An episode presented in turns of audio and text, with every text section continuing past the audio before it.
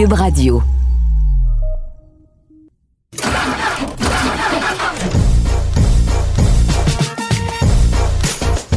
You are listening to the Car Guide Podcast with Louis-Philippe Dubé and Gabriel Gélina.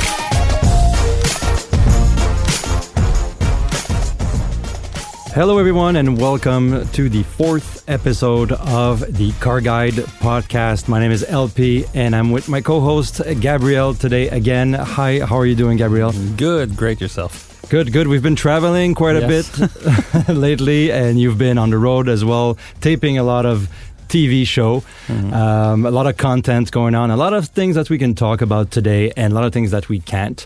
Uh, but uh, somewhat, we uh, we've managed to package up uh, quite a bit of a bit of, uh, of an episode for you today. We uh, want to cover a lot of subjects, namely uh, the SEMA show uh, that's ending, that's ended last week, and uh, also what happened in Vegas with Ken Block and Audi with the Hoonitron, the electric, the latest uh, opus of this, uh, the madness with Ken Block and cars in the middle of the road. Yeah. And uh, and lastly, well, our, our, obviously our test drives and uh, some uh, stuff that I discovered in Japan with Honda earlier this week. So let's, uh, without further ado, let's start with uh, the SEMA show. Gab, have you ever been to the SEMA show? Of course. And one thing that uh, we can say right off the bat is that things ain't what they used to be. I think we've said that a couple of times talking about shows Yeah, in the exactly. last few episodes. yeah. So, you know, again, this year, maybe a bit of a disappointment in terms of scale. You know, it doesn't have nowhere near the massive scale.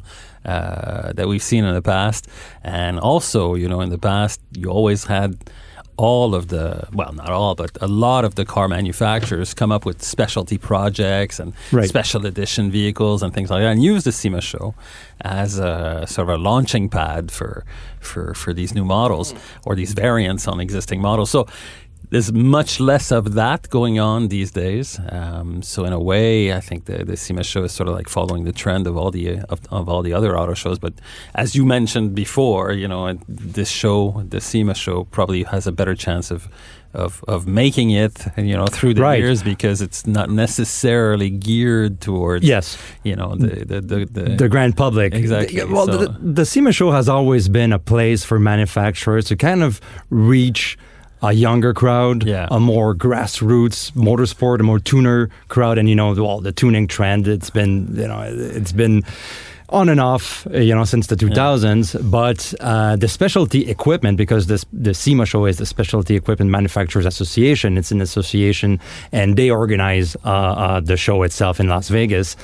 And there's all kinds of other shows around it. The Apex, which is more of a, a jobber type uh, um, uh, show, which with, with all the normal quote unquote car parts and, and a lot of manufacturers from all around the world trying to reach out and, and, and, and sell their, their car parts uh, products as well as body shops and, and stuff. So the it's not open to the grand public, like you said. So it's it's not mainstream. It's more niche, but also uh, the attendees are all garage. They all want to make new connections, buy new products. So it's like I said, it's a show Yeah. that's that has a better chance than than, than the consumer shows that we uh, we've been talking about. Yeah, there's a lot of uh, business to business kind of stuff as well, you know. Yeah. So uh, obviously, a lot of the uh, suppliers very much involved and in relationships with with uh, the OEMs, the manufacturers, and things like that. So Right. it's always a you know it's always a fun thing to go to.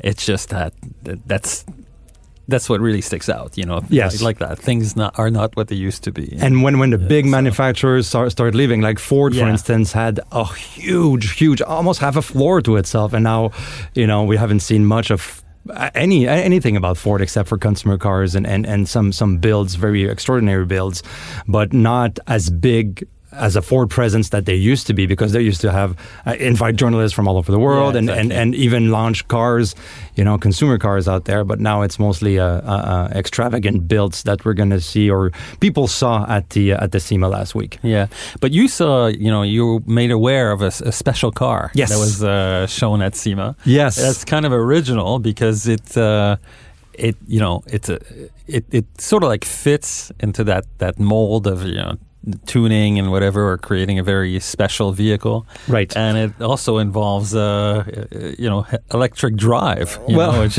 yeah, it's it's you know a lot of uh, racing series are popping up here and there and trying to tap into the electric market. Yeah. And as we spoke in the last episode, I think when we were talking about the Taycan uh, GTS, you know, it's road cars that are electric are not necessarily made for the racetrack because they're very heavy and the way they use use their their energy is not you know basically made for for the track. And you mentioned in your test drive that you know it's it's it's a fun to drive car but after a few laps it gets tired and it's it's a completely yeah. different ball game um, now some companies want to try and offer grassroots racing and and you know amateur motorsport leagues uh, something to drive that's electric. And not taking an existing uh, electric car, mm-hmm. let's say a Tesla Model 3, for example, yeah, that yeah. would be a road going car, and and preparing it into a race car, that we would have the same problems as you mentioned at the last episode. So this company is called uh, Scalar. It's out of Toronto, and they took a Toyota GR86, which is a fun car. I think we both yeah, like this, vehicle. Rear wheel drive, front engine, uh, swift little car, uh, um, affordable, and and you know everybody's can uh, can have fun with this vehicle on the racetrack. The company obviously gutted it and put a whole electric powertrain. Now powertrain is made by a company called Hypercraft, and Hypercraft is has made, according to the uh, to the uh, uh, Scalar owners, they said that uh, the the, uh, the the powertrain was made specifically for racing. So uh, the way it is cooled, it is an oil cooled electric motor and the battery is liquid cooled. It's chilled liquid cooled. So that solves a certain problem of cooling on the road cars that we have yeah. because beating the crap out of it for 45 minutes, a road car doesn't work. But if it has different two different cooling systems, maybe you know it has a better chance of holding up. The uh, the uh, Scalar says that it can race flat out for 45 minutes. We'll we'll have to see how it pans out on the racetrack. We there's a lot. If you check out the website or just uh, uh the Car Guide website, you'll see a lot of photos, a lot of information about it. And the company's been pretty thorough with with uh, the information and how uh, the build is made. So they're the the one thing I wanted to mention too, and then you mentioned that at the last episode, is the the, the heavy cars. You know, yeah, so exactly. obviously this one's a race car. Mm. It's been gutted, so it lost a lot of weight, but still weighs a little bit more than three thousand pounds with a you know 65 kilowatt an hour uh, battery pack. It's kind of impressive because the the weight of a GR86 is 2800 so we got yeah. you know they it gained some weight it was probably gutted from several hundred pounds but still you know, still. Yeah, still when you throw the battery in there, you go right back up. as far as the weight is concerned. But the specs are interesting because you know you're you're looking at uh, 328 horsepower. You're looking at 345 pounds feet of torque. Yes, and again for for for something that light in a way, you know, 3,000 pounds is, is, is, not a lot of weight. Uh, we're talking maybe, you know, 1.6, you know, uh, 1600 kilos. of course, like yeah, that. for so, the power. Yeah, so for the power, that, that that's quite good.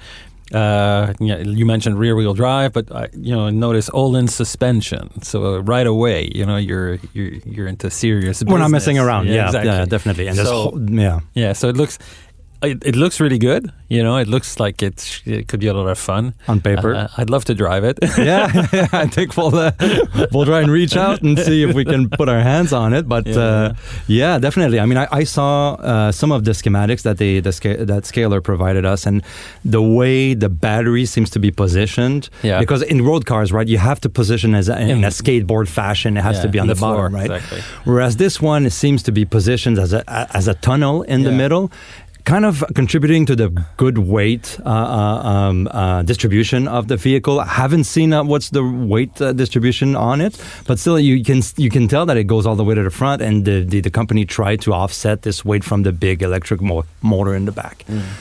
Um, so yeah, we we uh, I can't wait to see it on the on the track. Can't wait to see how how actual grassroots racers and motorsport people and and drivers like yourself uh, uh, figure it out. So if you if you, um, if uh, any of you want to check it out, uh, Scalar Performance, it's out of Toronto, and uh, it's the car is called SCR1 rear-wheel drive, uh, uh, based on a uh, Toyota GR86.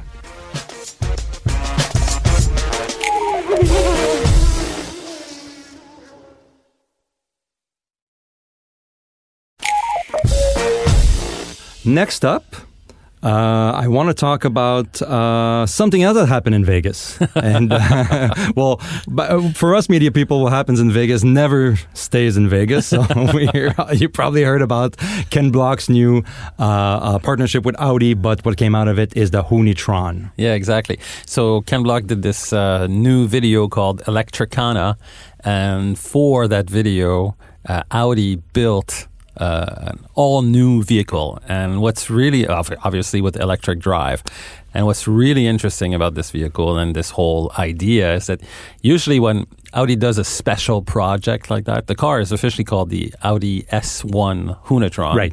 Because it's you know it's built to pay homage to the famous S1 uh, racing car with which they uh, Walter Röhrl set the record at Pikes Peak and things like that. So that's why it's called the S1. But it's definitely a modern reinterpretation of that style of vehicle.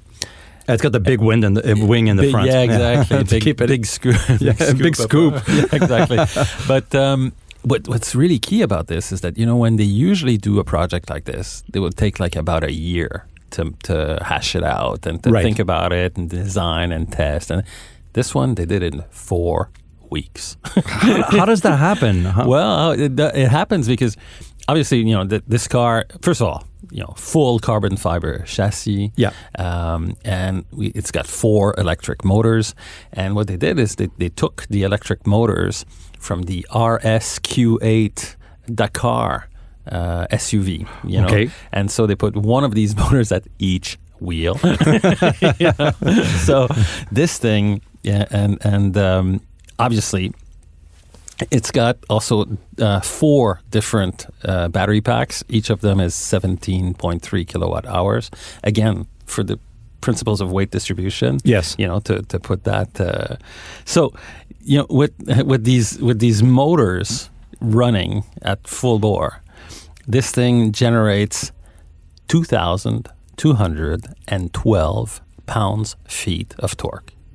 No. That's completely, completely insane. Exactly. Tire shredding insane. Exactly. So, you know, when they did the this video that you can see obviously on, Yeah. on the web, Elektrikhana, uh, they went through 100 tires. That's what. filming. okay, so know? tire shredding was a good uh, yeah, exactly. attribute. for us, you know, for a video that that's not really that really that long, but you know, this thing is is absolutely you know just insane. it's electric, but it's not very ecological. Exactly, but yeah, and you, there are scenes, tires. yeah, there are scenes in the videos where he's doing sort of like a a hairpin turn, Right. Except he backs it in Oh yeah, I With- saw that part. Yeah. with the full on the throttle, with the wheels spinning Mm-hmm. Forward as the car is backing up into the apex of the hairpin, and then shoots out the other side. Right. You know, So- it's, just- it's absolutely spectacular. And also, what was cool about this video that they shot is that at certain points they staged different Audi vehicles, you know, sort of like as props. At one point, you see uh, Tom Kristensen, who's won Le Mans, I think, you know, over eight times, probably, you know, with with uh, with Audi. Yeah. and you see him like peering out of the cockpit of his R- R18 racing car. Okay. you know, things like that. So- okay, so the little, little uh, Easter eggs here and there in the exactly. video to pay the video. homage. If, you, so if you're an Audi fan, you'll you'll recognize a lot of the classic Audi Right. models, and of course the original S1 and things like that. So it's really really cool. But what's interesting is just that. You know the uh, how much did this thing cost? You I, I I read a figure. I don't know if it's right, Yeah. but you about about 10 million apparently. you Okay. know, to to build this vehicle from from scratch. yes, Obviously, using some components that they've they've uh, uh, already you know had on hand, but nevertheless, uh, it just goes to show you know it's a, it's it's it's another thing that Ken, Ken Block is cooperating with with Audi in, in the design of this uh, of this vehicle, yeah. and uh, the the vehicle itself is is absolutely absolutely spectacular, Yeah. and uh, the video is just There better be a lot of views on this video Oh, yeah, because, to pay for ten million dollars, and to and to close down Las Vegas, different stretches of Las Vegas, you know, Right. to, to shoot.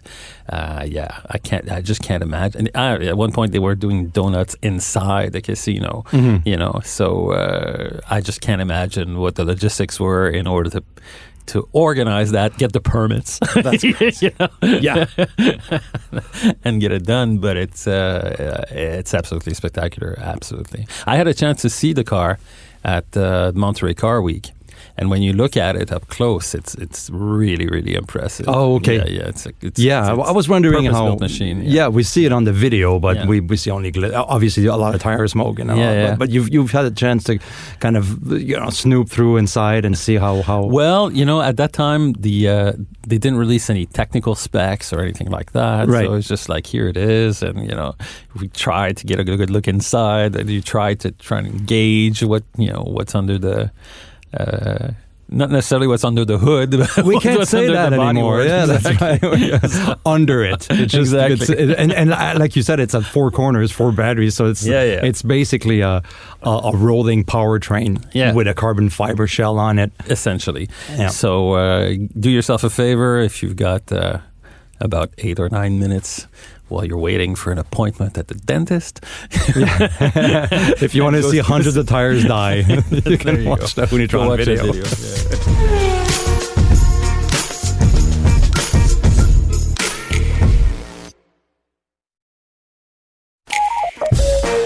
I was uh, on a trip to Japan uh, last week uh, to uh, visit some of uh, Honda's facilities, R&D facilities. Uh, Honda is uh, when, when you think about electrification now. Uh, you see Kia, you see Hyundai, you see GM doing a lot of stuff and American brands, and Honda's been kind of in the shadows uh, in the last few years. Uh, we haven't seen much of them although their hybrid uh, powertrains have been proven to be good, and we, you know, they were kind of pioneering some hybrid technologies. But after that, it was kind of A quiet period. yeah, a quiet period for Honda, and I think Honda was was uh, uh, deemed it necessary to kind of uh, reach out to everybody and say, "Hey, we're working on some serious stuff that you know it's going to get us somewhere." But I think that you know, and until five years ago, Honda thought that the future was hybrid, or the near future was more hybrid and full electric. And then the big guns came out everywhere with the Koreans and, and the Americans, and now they kind of have to put their stuff together. Yeah, exactly. They're sort of playing catch up, basically, is what, what they're doing. Uh, basically, Yeah, yes. they- And, and and and Honda has. So Honda has it's a car manufacturer, but also has so many other products, right? They have from weed eaters to Yeah, yeah. Uh, uh, outboard, uh, you know, outboard uh, uh, uh, motors for for uh, for boats. Uh, they have uh, private jets uh, for aviation, so they kind of have to tie everything into their to their uh, uh, uh, strategy to be able to say, well, we we want to be a green company, automotive company, but also spread this technology throughout their other uh, products, and that's that's that's a bigger deal for for them that maybe other manufacturers who don't have all those segments. Um, so Honda is working on the solid state uh, battery uh, component. Yeah, that's. I think that's you know that will be a game changer. Yes. Yeah, everybody is sort of like looking at that you know solid state batteries now because obviously it solves a lot of the issues with regards to the thermal regulation of a lithium ion battery where you need cooling and Yeah, it's So it- lighter. yeah exactly so it's lighter more you can pack more energy and Right. into the same size battery or you can dramatically decrease the size of the battery and still Right. have this, the, the the the range of a larger lithium ion so yeah that will be a game changer there's still a lot of issues though to, to be worked out in order to be able to uh, to have a, a road car application so Right. so did they share any information in that regards or that's still very much uh, hush hush so far That's very uh, much hush hush so far. Uh, but uh, however, as you may know, uh, Honda's working with General Motors uh, for their first electric vehicle, which is the Prologue SUV. It's going to be built on an Ultium platform, which Yeah. is not it doesn't have anything to do with solid state at the moment, No. because it's all research. Uh, uh, uh, you know, at this point in time, and and Honda mentions and insists that it doesn't want, it does not want a, a battery partner for this solid state. It wants to manufacture its own batteries in house.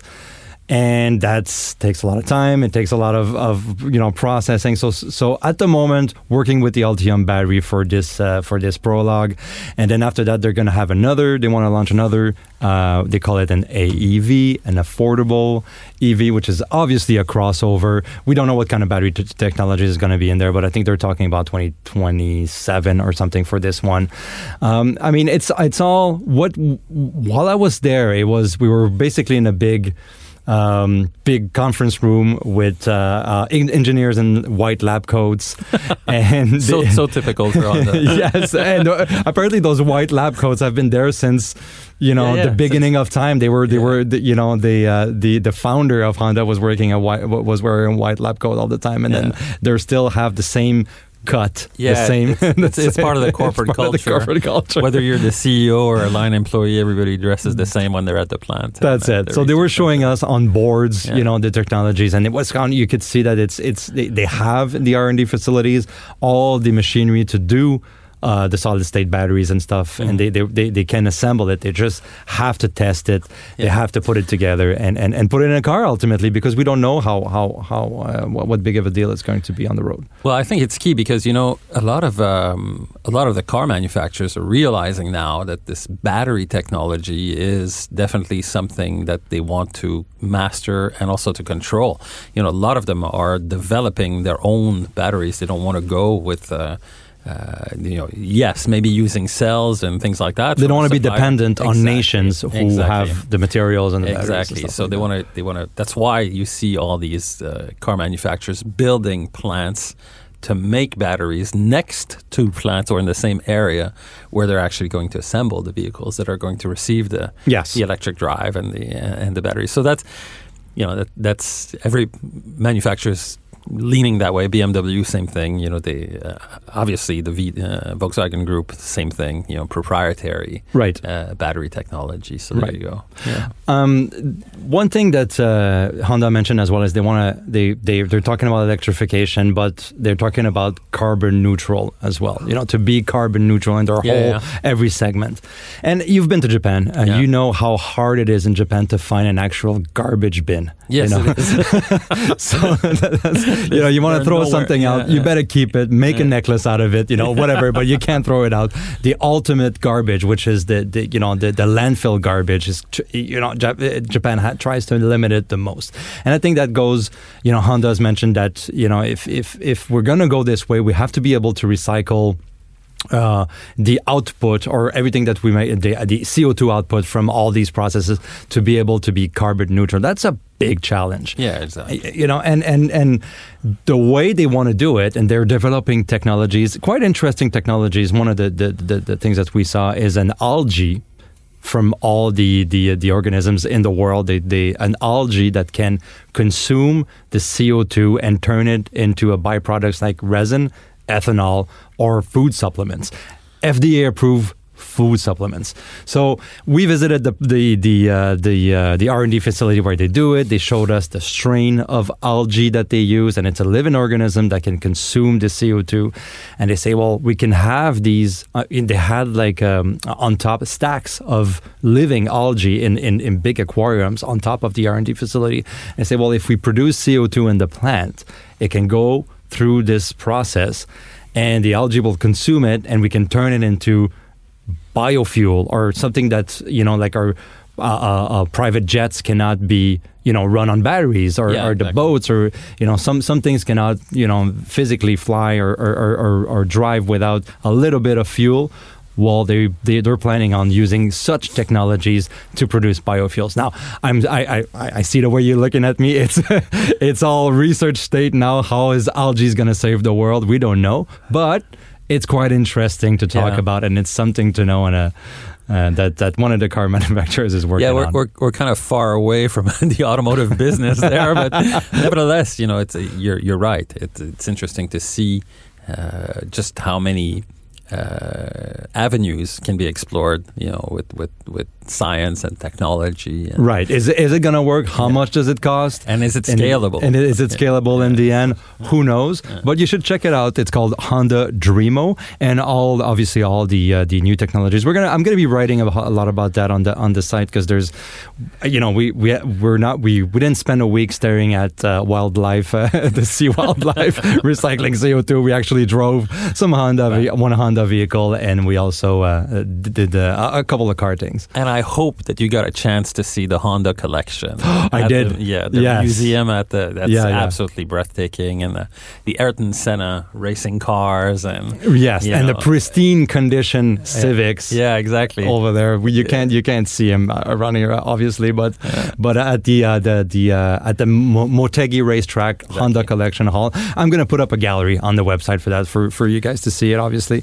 Uh, but yeah, so uh, uh, we hope to see uh, a little bit more about Honda electric vehicles because we've been waiting for them to, for a long time to see how how it pans out, and hopefully for them that the General Motors partnership is going to help kickstart this whole electrification plans for Honda. Yeah, well, welcome to the club.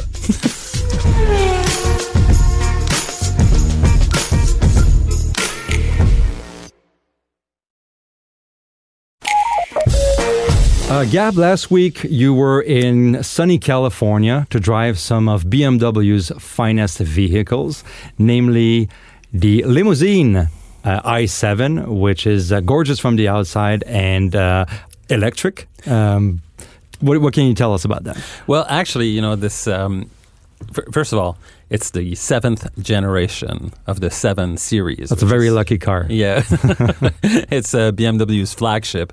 You know, the Seven Series has been around since 1977. Over the course of all these years, they've built two million units of the various generations. Right. So when you think about that number, you say, "Wow, two million! That's quite a lot." But when you look at the years, the, the, the time span, you realize that it's not. You know, it's a, obviously this is a ultra luxury car. BMW calls it now part of their luxury class of vehicles. So the luxury class is the 7 Series, the X7 SUV, and also the upcoming uh, XM, you know, with the Yes. performance hybrid. The first M badged vehicle yeah. that's electric. Exactly. So the um, that's quite um, quite quite uh, the, the statement that they're making because also you will be able to get a seven series either with the V8 twin turbo. Um, so it's the same uh, uh, s- displacement, if you will, same config, you know, V8, 4.4 liters of displacement, but it's a brand new engine. It's the S68 engine. So you're either going to be able to get that in the car, or you're going to get an i7. And the i7 is, of course, powered by two electric motors and is a fully electric vehicle with a 107 kilowatt hour battery. Wow, that's huge. Yeah, it's a big it's a big battery. It's you know it's a large car. You know Mm-hmm. we're talking. A, BMW also says it's the first electric luxury car. Now that's a little bit That's a bold cheeky, statement. yeah, you know. but you know, first of all, they don't consider the Tesla Model S to be a luxury car. You know, because of build quality issues and things like that. And you know, Yeah, it's, I, it's, I- it's I don't either. yeah, neither do I. And then when you bring, bring up the Mercedes Benz EQS, they go like, well, it's not as roomy as our car. And they're right, because the EQS is more, in terms of size and in terms of uh, interior volume, it's a little bit closer to an E Class than an S Class. You know, it's called an EQS because they want to, you know, make you think that it's the equivalent of an of an S class with uh, with electric drive, but clearly it, it's not in terms of in terms of size. So the uh, they kind of conveniently forget about the Lucid Air, but yeah, but that's again know, Yeah, it's a fringe fringe kind of yeah. fringe kind of market. Yeah. You know, not not a high volume manufacturer by any stretch. One thing I really like about it before you go on is the the fact that the i7 and the 7 series, the gas 7 series look really really similar. Oh my God! It's uh, a few details. But Eh, eh, the, we're- the we're- cars look exactly the same. Yeah, whereas at Mercedes they, Yeah. they did they did something completely different, which is Yeah. you know eh, depending on how you like it or you don't. But it's very interesting. So when you look at the i7, it looks like a gasoline-powered car. You know, executive sedan, all that. The uh, coefficient of drag is 0.24. It's good, but it's not as good as a Mercedes-Benz EQS, which Yeah. is 0.20 and things like that. and when you talk to them about that, they go like, "Well, Ours look better. well, but not only that, they say we could have had." You know, a sweep, uh, swooping roof line towards the back. We could have had a boat tail, you know, back into the car, make it slipperier. But, you know, we would have made compromises on uh, headroom in the, in the rear seat and in the volume of the trunk. And we didn't want to do that. This, they said this is a true luxury car. And so you can fit your golf bags in the back. You have lots of headroom in the in, in, in the rear seat. It's easy to get in and out of the in the second row. So they really wanted to to, to keep that and to to make it like again, you know, a true luxury car that just happens to have electric drive. You know, so mm-hmm. that's that's their that's their key thing. So the car is obviously because you know it's such a large battery. It's it's very heavy. It's two point. Uh, it's two uh, two thousand six hundred eighty four kilos exactly. yeah. So it's about three hundred pounds heavier. The, uh, 300 kilos, sorry, heavier than the uh, 7 Series with the V8 twin turbo. But the weight distribution.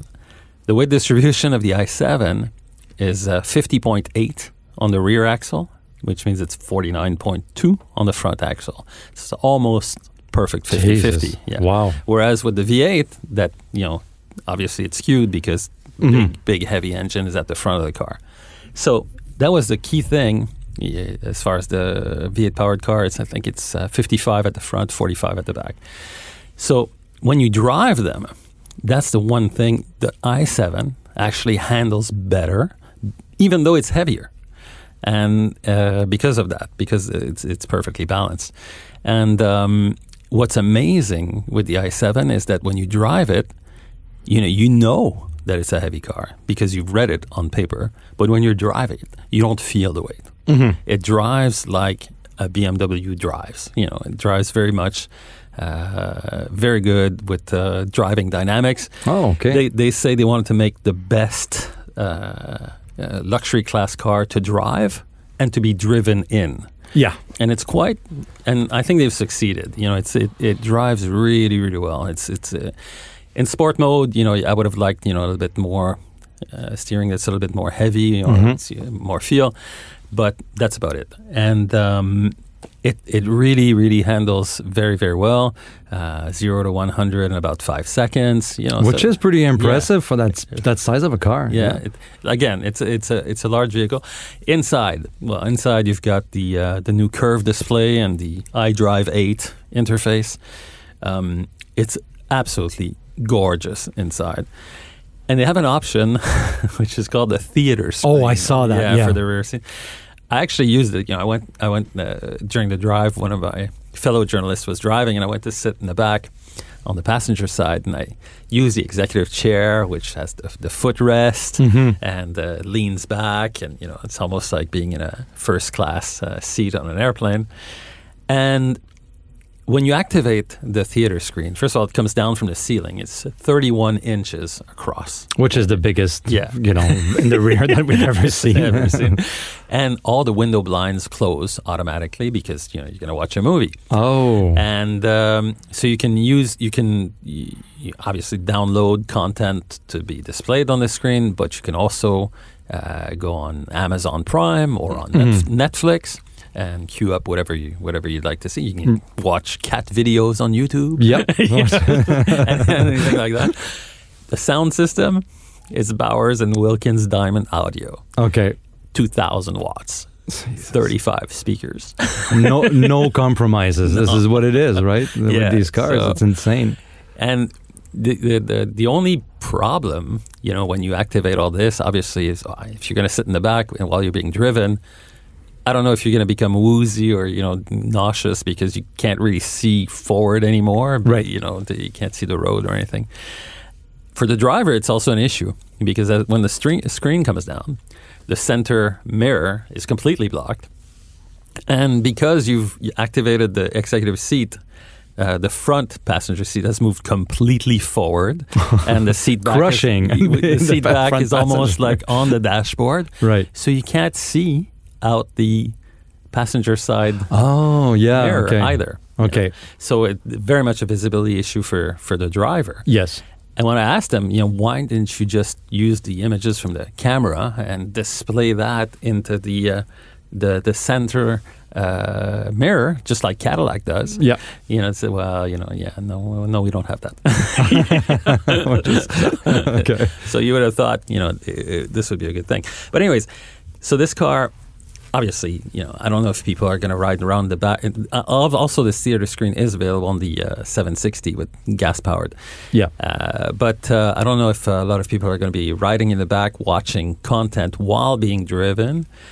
But I think it's an idea, an interesting idea if you're stopping to charge. You know, if you're stopping to charge at a fast charger and you're getting, you know, the battery booted up from, you know, 10% to 80% in about 15 minutes or whatever well, you can. That's a couple of cat videos in there. yeah, exactly. you can at least do stuff. Uh, and of course, this new BMW i7 is going to come to the market in Canada on November 26th at the exact same time as the uh, BMW 760 Li X-Drive with the V8 twin turbo engine. Good. For my part, uh, I was also uh, in California a couple of weeks back driving a totally different vehicle, a completely uh, different vehicle. Uh, a pickup truck, uh, the uh, Ram 2500 Rebel, which in the industry, it's starting to spread a lot of off road uh, variants on trucks. We've seen, you know, the Ram 1500 Rebel, of course, uh, with, you know, body cladding, uh, protective components on the other underbody, some uh, off-road suspension, off-road goodies, and now there's a lot. Of, you know, it used to. It started with smaller uh, pickup trucks, uh, the mid-size, and then the full-size got in, and then now we you have two or three different levels of off-roading, and now these trucks, the, the heavy-duty trucks, which were you know, basically haulers are on, on job sites and uh, made to tow or made to go to work now come with these trims, off road trims, which basically we can question their their uh, their um, relevance. relevance. Because that type of a truck in a, in a trail I got to tell you it's it's kind of a gamble. But nonetheless impressive to drive. Yeah I think it yeah clearly they're sort of like keying into a demographic that really wants to you know have that that more tough rugged kind of uh, kind of look. Right. You know so uh, it, it just goes to show you know just how much uh, how versatile you know pickup trucks can be because you know yeah they can be workhorses but they can also be playthings and they can also have you know all kinds of different styling and packages yeah. and whatever and you can sort of like design sort of like the the ultimate you know, truck for like what you're looking for exactly of, or the image you want exactly, to project or, or what you want. to compensate for in your life. We're not getting into that getting into that. So the power the yeah I'm sorry the uh, the 2500 rebel is just under the power wagon. The power wagon is the ultimate off-road uh, uh, big truck that's on the 2500. And this one, the Power Wagon, has more off road goodies, uh, whereas the Ram is a little bit cheaper but doesn't have as many. We're talking about uh, a rear locker but not a front locker, whereas the Power Wagon has a front locker. I mean, it's all stuff that when I was driving it in the trail, you, you know, uh, put a lot of gas in it and you'll you, will you will get up the hill you know yeah. it's it's not it's not a complete so this the, the ram this ram rebel it's not uh, uh, as well equipped as the Power Wagon, but for 99.9% of the people who decide to go from the job site to the trail for, for whatever reason it's going to work. What's interesting about the, the, the Ram uh, 2500 HD Rebel is that it's available with the Cummins 6.7 liter uh, turbo diesel engine, which the Power Wagon was is not. So some people who want the uh, the diesel engine option on this vehicle, it, you know, it, it, it's it's it's available. Um, I found that driving, uh, obviously these these these trucks, the Power Wagon, but this one as well on the road. Uh, a little bit of a choppier ride. Uh, you know, Ram, we're used to some a little bit more cushy, a little bit more comfortable, especially com- when compared to other pickup trucks. The Rams are, are, are you know offer a, a, more comfortable ride on the road. And if you're going into the uh, the off road trims, you're gonna you're gonna compromise a little bit of that drive. Uh, Ram proposes something to fix that: uh, uh, narrow suspension in the rear for towing, but also enhances the road comfort. Um, so lot of uh, technologies in there. New a new rear view mirror that you can have three different uh, um, camera angles for your load, whatever you're towing, and um, a new a new rear view mirrors on the outside as well for RAM that are that are more adapted for for towing, and uh, the rest is much like everything we know about RAM, which is big, bold, lots of chrome, Yeah. and uh, and and capable, capable. Uh, but uh, you know these off-road trims as well are not you know they they offer because of the all the off-road equipment that they have on there they offer sometimes a less uh, towing capability. So you kind of have to compromise you know on on there sometimes depending on the engine. And in the end like you said at the beginning i mean this it's a niche market and the hd trucks they usually end up in the hands of companies that want to kind of uh, uh, um, um, have these vehicles as work. It's like it's like a tax deduction, right? So if you put an off-road package on it, you're kind of um, um, giving an employee, a very good employee, a, a, a better truck on the Yeah, work a side of perk. it. Yeah, a perk, right? So I don't want, you know, I have a lot of co- uh, construction friends, and if you drive a an XLT or you drive a WT, you're at the bottom. You're you're like a, a worker, and then the foreman drives a limited, and then the project manager drives a, a King Ranch, you know, and it's it's like a hierarchy that's all tax deductible, and you know makes a statement because that's what we said, right? It makes some kind of a statement. So there we go. Status anxiety on the construction site. Right. so, Gab, it's back on the road for us in the next couple of weeks to drive and see uh, some newer vehicles. And namely, I think you are heading towards uh, Sweden to see the new uh, Volvo EX90. Yeah, exactly. So um, Volvo is doing a huge event in uh, Stockholm um, to launch, uh, essentially, or to do the the reveal, the official reveal of the uh, EX90. Now, the EX90 is a you know a large SUV, uh, all electric drive, and it's going to come in come in into Volvo's lineup alongside. The uh, existing uh, XC90, XC90, yeah. uh, SUV that we already know that's been around for, for quite some time. Now, the key thing about this one, obviously, you know, when you think of Volvo, you think about safety. And um, so uh, this one is, um, they're, they're using a lot of uh, hardware in, into this EX90 to make it as, as safe as possible. Um, so as you're talking about, you know, sensors, there's about 16 ultrasonic sensors, cameras, eight, uh, five radars in, in, in the vehicle, but also uh, LiDAR. You know, so LiDAR obviously is more advanced type of, uh, of, of radar, so to speak, that can detect pedestrians up to 250 meters away.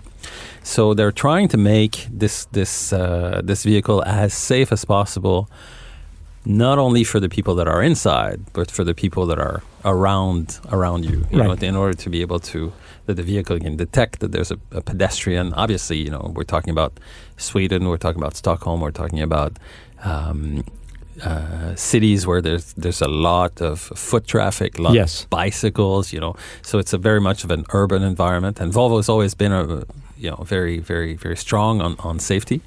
Uh, but again, you know, again, they want to protect not only the, the people that are in the car, but they want to protect the people that are everywhere. Right, and if I'm not if I'm not mistaken, these these technologies, if they're developed over there where it's snowy like it is where we live, these technologies are going to keep working when there's you know you know like a, a lot of snow on the vehicle and the, the lidar technologies they Yeah. keep they keep they the- keep the- sensing because Yeah. we know some of the other technologies they Yeah, just exactly. shut down when when Yeah, uh, you know, so obviously uh, ultrasonic, uh, you know, sensors and cameras can be uh, blocked by snow and ice. So that's why the, the radar comes into play and the lidar comes into play as well. So uh, that will add another uh, another layer to it. Uh, we'll find out, you know, what kind of uh, electric drive this this vehicle is going to have. Obviously, it's going to be all-wheel drive. We know that, but uh, we- you know, we're going to get the information as far as the uh, the, the, the battery. We know it's going to be a big battery. They're going to tell us just how much and, how and how fast it charges. exactly. So all, all that stuff we're going to find out um, in Stockholm. Good.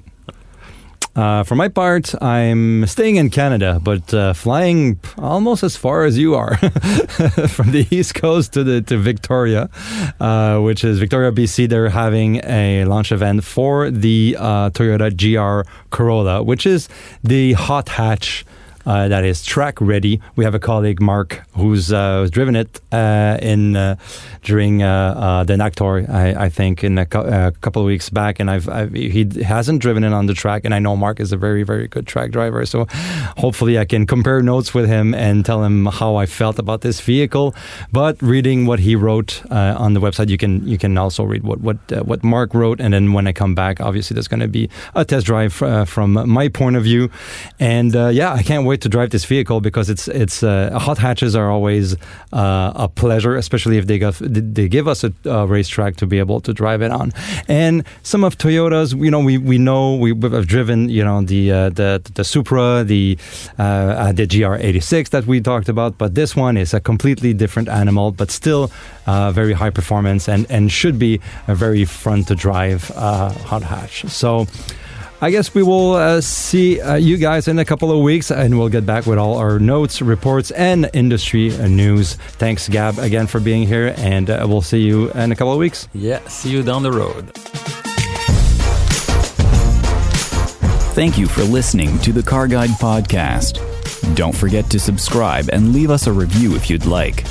Visit us at carguideweb.com for daily updates and news on everything auto, as well as weekly reviews and drives.